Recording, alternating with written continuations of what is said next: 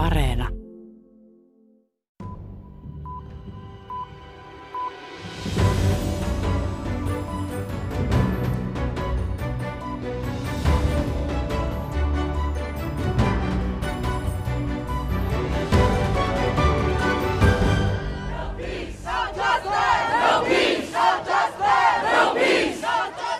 Ei oikeutta, ei rauhaa, huutavat mielenosoittajat New Yorkissa.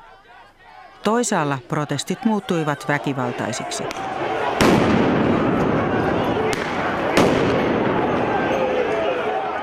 Mielenosoittajat heittelivät kiviä ja poliisi ampui kyynelkaasua Washingtonissa aivan valkoisen talon edustalla. I'm tired. And I feel like this is worth it. People want to be violent, let them be violent because we've been experiencing violence for the past 400 years. Olen väsynyt ja uskon, että tämä kannattaa. Jos joku haluaa nyt väkivaltaa, se on ihan ok, sillä me olemme kärsineet väkivallasta jo 400 vuotta, sanoo vain etunimensä kertova kaaukseksi muuttuneeseen mielenosoitukseen osallistunut Jerry. Kasvoillaan hänellä on maski koronapandemian takia.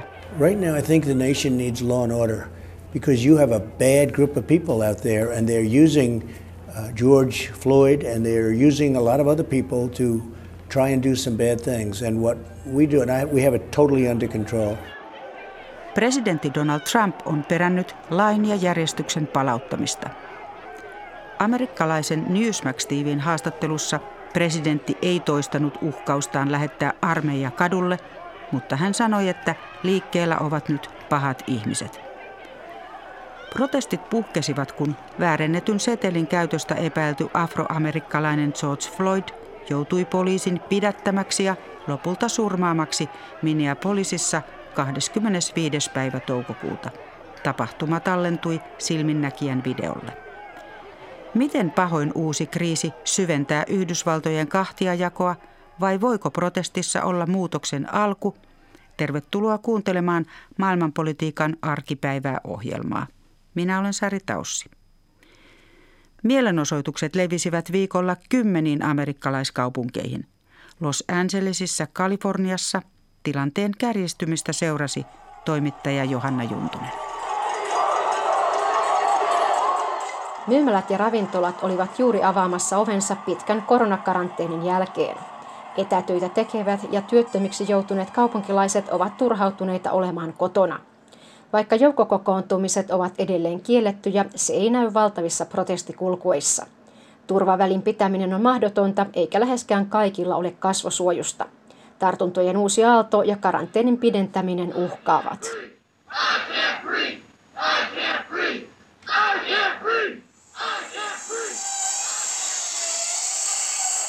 Sirkkelit soivat ja vasarat paukkuvat Santa Monikassa, kun työntekijät pystyttävät vanerilevyjä tuhottujen liikkeidensä suojaksi ja siivoavat jälkiä.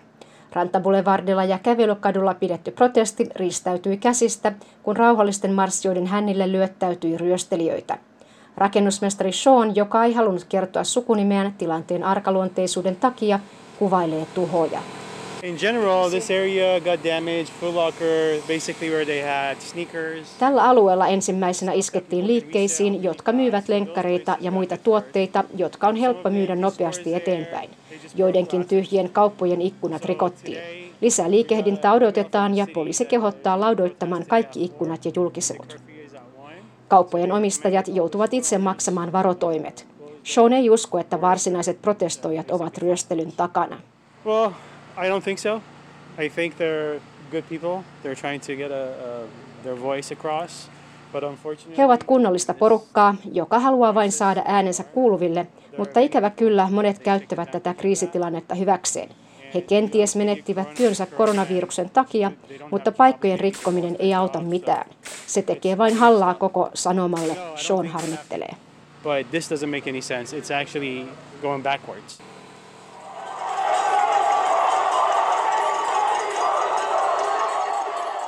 Santa Monicassa asuva Tyler liittyi protestiin solidaarisuudesta Black Lives Matter ja muita liikkeitä kohtaan, jotka vaativat oikeutta Floydille ja hänen kohtalon tovereilleen.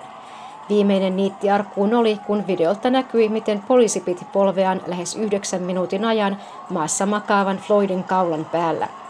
Kaikki tilanteessa olleet poliisit ovat saaneet syytteen osallisuudesta miehen tappamiseen, ei pelkästään sen suoraan aiheuttanut Derek Chauvin, jonka syyte koveni toisen asteen murhaksi. Mellakat ovat tästä huolimatta jatkuneet, sillä mustaihoiset ovat edelleen eriarvoisessa asemassa Yhdysvalloissa. Tyler haluaa esiintyä vain etunimellään tilanteen arkaluonteisuuden takia. Young kids that are angry about the whole situation and you uh, there's a side where you understand police brutality this is not new and Monet nuoret ovat vihaisia koko tilanteelle ja se on hyvin ymmärrettävää. Poliisiväkivallassa ei ole mitään uutta. Raaka totuus on tänä päivänäkin se, että mustat eivät tiedä kadulla kävelessään, saavatko he oikeutta vai tulevatko ammutuiksi. Mustaihoinen näyttelijä Yvette Nicole Brown käyttää vielä voimakkaampaa kieltä paikalliskanava KTLAn haastattelussa. There's no mystery about how black people are being killed on camera. There, there's snuff films of our bodies Kenellekään ei ole mysteeri, että mustia ammutaan kameroiden edessä ja snuff-filmeissä näytetään, miten meitä tapetaan ja ruumiit jätetään kaduille. But my people are dying. My people are suffering. We are going through PTSD at a level where we all feel like we've been in- a war for our entire lives. Minun kansaani kuolee. Kärsimme traumaperäisestä stressihäiriöstä kuin olisimme olleet sodassa koko elämämme ajan, Yvette painottaa. Poliiseja tuomitaan harvoin todisteista huolimatta. Vaikutusvaltainen poliisien ammattiliitto ei halua heikentää poliisien oikeuksia käyttää väkivaltaa, kun he kokevat henkensä olevan vaarassa tai epäilty vastustaa pidätystä. Oikeus ilman vastuuta on johtanut vallan väärinkäyttöön ja vaikeuttaa ammattikunnassa olevan systemaattisen rasismin kitkemistä.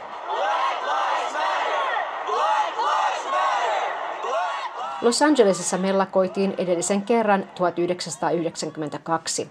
Yli 60 ihmisen hengen vaatineet levottomuudet johtuivat siitä, että mustan Rodney Kingin hakanneet poliisit vapautettiin syytteistä oikeudessa. Suuri osa mustien asuttamia alueita poltettiin maan tasalle. Rakennuttajat ovat vältelleet aluetta, jolla on vieläkin tyhjiä tontteja. Se ei ole toipunut taloudellisesti. Kultaseppä Frank Romano on ollut liike-elämässä yli 30 vuotta. Hänellä on kokemusta protestien varjolla toimivista jengeistä, sillä Romanon liike ryöstettiin mellakoissa 92 ja viikko sitten.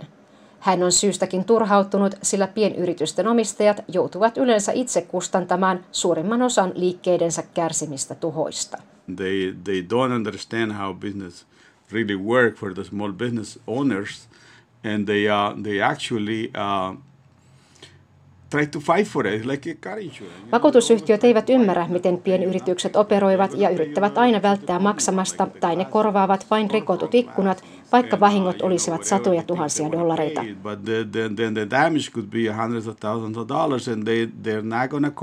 Vuoden 1992 mellakoihin verrattuna tämän päivän liikehdinnässä on mukana monia ryhmiä ja kaikkien rotujen edustajia.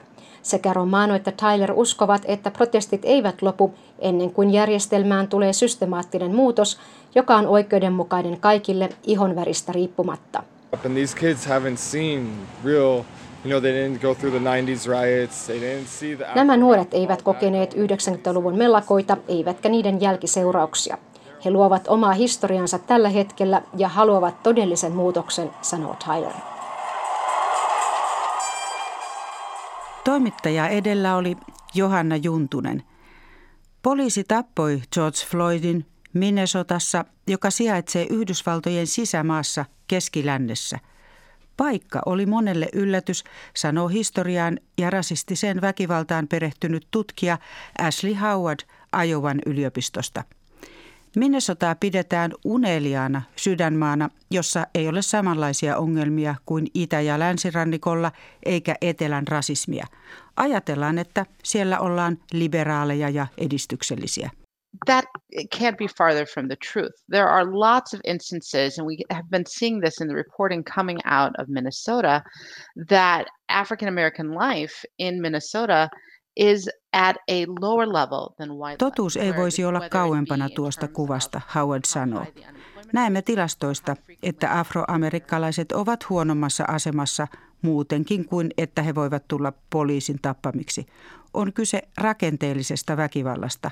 Sitä on kaikkialla Yhdysvalloissa. And so, by structural violence, I mean the ways in which the American system is built is inherently racist.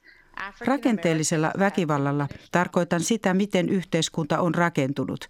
Yhdysvalloissa rasismi on sisäänrakennettua, Howard sanoo.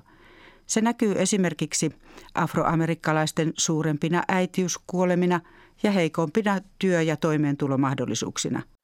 All of these things feed into the daily violence against African American life, their potential to reach their fullest and best lives. Monilla ei ole tilaisuutta saavuttaa parasta mahdollista elämää. Poliisin väkivallan uhrina kuolee Yhdysvalloissa jopa tuhat ihmistä vuodessa. Määrällisesti valkoisia kuolee enemmän, mutta suhteessa väestön osien kokoon afroamerikkalaiset joutuvat paljon todennäköisimmin poliisin ampumaksi. Usein ongelmat tiivistetään juuri poliisin.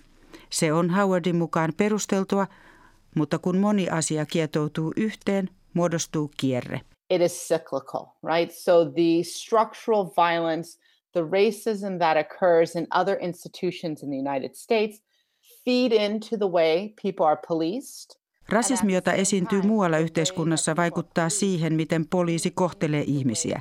Ja poliisin kohtelu vaikuttaa siihen, miten ihmisiä rangaistaan, esimerkiksi koulussa poissaolosta, Howard kuvailee. I think without a doubt, we've seen time and time again how deeply racism is embedded in various police departments across the nation. Näemme toistamiseen, miten syvälle rasismi on juurtunut poliisivoimiin eri puolilla Yhdysvaltoja.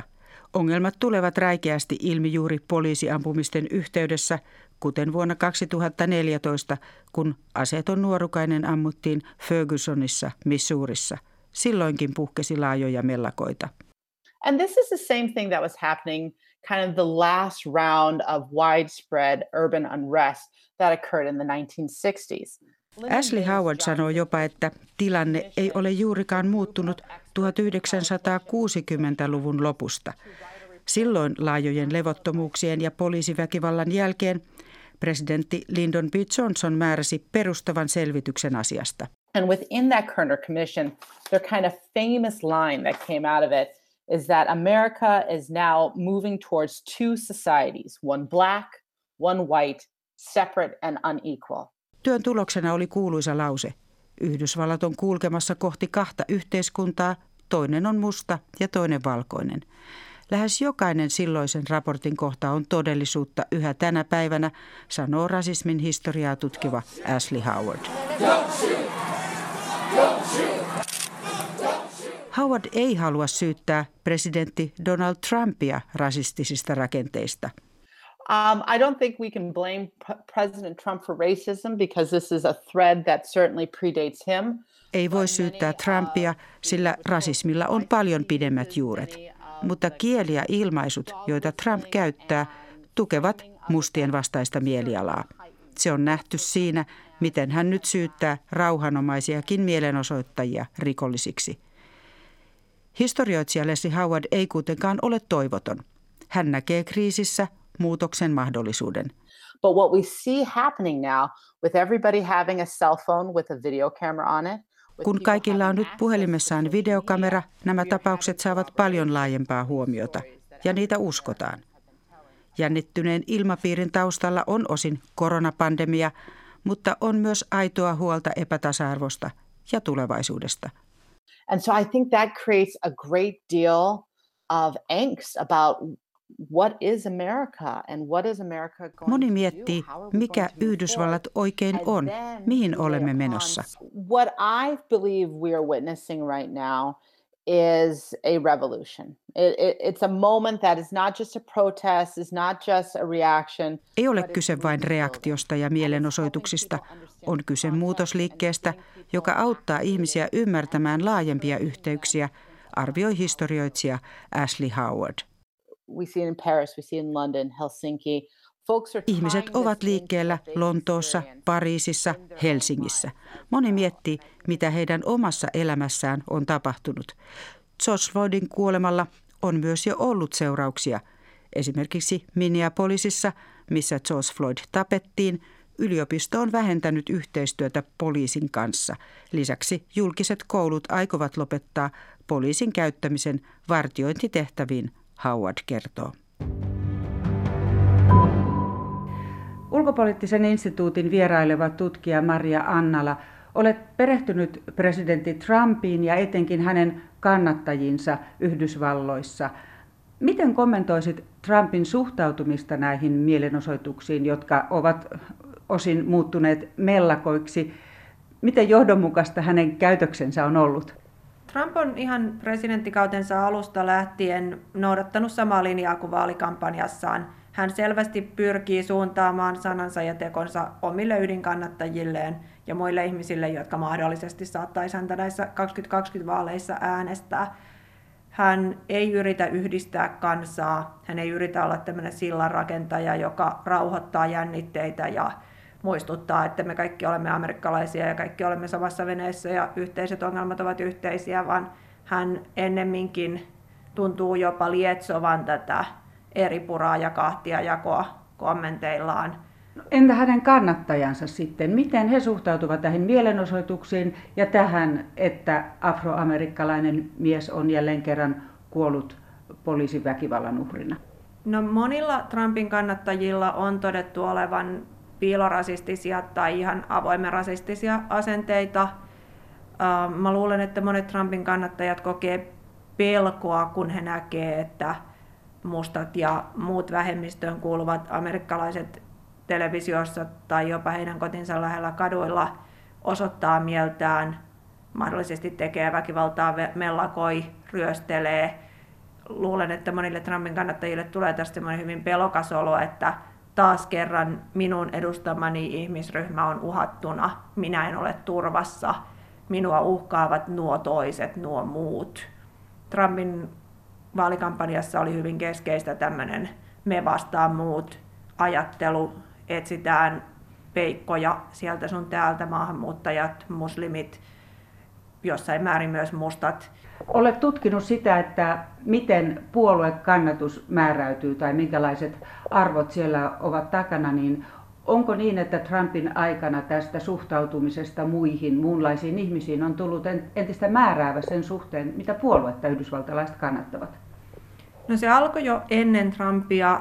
Barack Obaman valinta Yhdysvaltojen presidentiksi oli hirveän olennainen sen suhteen, että monet amerikkalaiset tuli aiempaa tietoisemmaksi rodusta. Tämmöiset valkoiset, hyväosaiset amerikkalaiset, joilla on ikään kuin ollut siihen mennessä niin ylellisen hyvä tilanne, että heillä on ollut varaa kuvitella, että rasismia ei ole, ei ole mitään ongelmia. He on elänyt omassa kuplassaan, jossa he ei ole juurikaan välttämättä edes kohdannut mustia tai latinoita. He on voinut ajatella, että kaikki on kaikilla hyvin he ei ole joutunut kohtaamaan näitä ongelmia. Mutta sitten kun Yhdysvaltoihin valittiinkin musta presidentti, niin monet sellaiset ihmiset, jotka oli teeskennellyt olevansa niin sanotusti värisokeita, eli eivät mukamassa olleet edes nähneet ihmistä katsoessaan tämän ihonväriä, niin monet ihmiset joutuivat yhtäkkiä enemmän ajattelemaan rotukysymyksiä ja kohtaamaan sen, että nyt meillä on musta presidentti, se ehkä herättää musta jotain tunteita, mitä en oikein ehkä halua myöntää itselleni kääntäjä ainakaan ääneen. Ja, ja taas kerran se, että minun kaltaisten ihmisten asema on jollain tavalla uhattuna. Valta ei olekaan enää niin tukevasti minun väristen ja minun näköisten, minun kaltaisten ihmisten käsissä kuin mitä tähän mennessä olen tottunut ajattelemaan semmoisetkin ihmiset, jotka ei ole niin koulutettuja eikä seuraa niin paljon politiikkaa, niin rupes yhdistämään näitä rotukysymyksiä ja sitten muita poliittisia kysymyksiä keskenään toisiinsa niin kuin omassa mielessään. Ja tuli aiempaa tietoisemmaksi esimerkiksi siitä, että demokraattipuolue on nyt viime aikoina ajanut semmoista politiikkaa, mikä hyödyttää vähemmistöjä. Republikaanipuolue, konservatiivit edustaa sitä, että asiat saisi pysyä ennallaan ei muutosta. Pidetään, jos asiat on kerran hyvin jo nyt, niin miksi niitä pitäisi muuttaa. Ja toki semmoinen ihmisryhmä, jolla se valta on perinteisesti ollut, niin heidän henkilökohtaisessa intressissä ei välttämättä ole se, että valtaa jaetaan tasaisemmin ja useammat äänet pääsee kuuluviin. No entä sitten Trumpin todennäköinen vastaehdokas vuoden lopun vaaleissa Joe Biden? Onko hän sitten pystynyt profiloitumaan tässä tai miten hän on tässä kriisissä käyttäytynyt? No hän ei ole hirveän näkyvästi varmaan onnistunut profiloitumaan.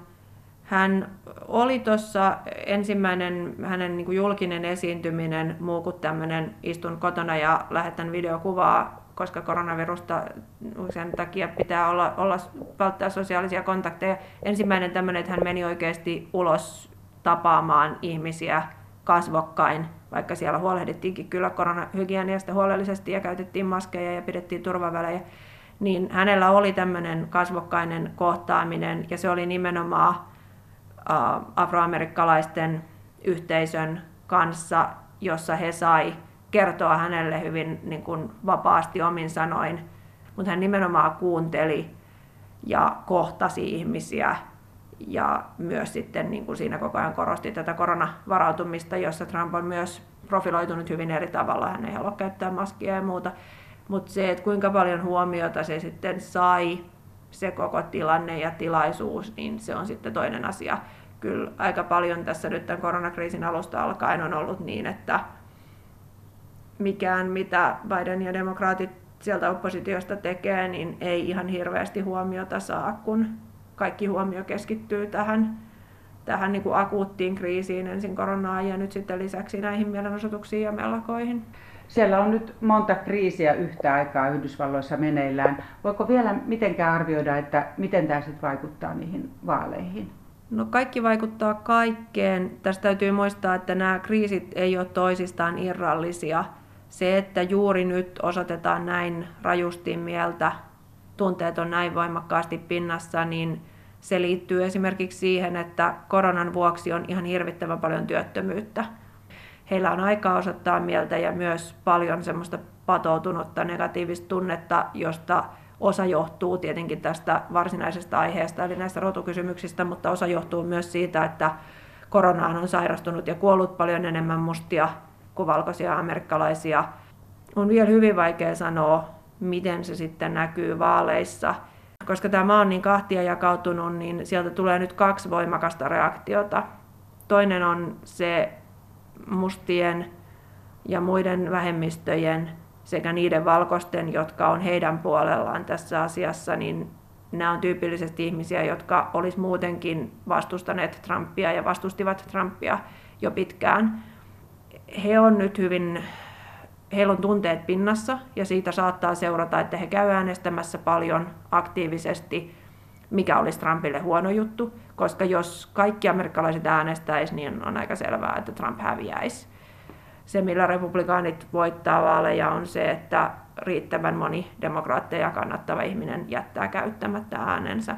Eli Trumpin kannalta on huono, jos nämä ihmiset, jotka nyt osoittaa mieltään, oli he sitten mustia tai valkoisia, niin jos he sisuuntuu kaikki nyt tästä ja päättää nimenomaan käydä äänestämässä.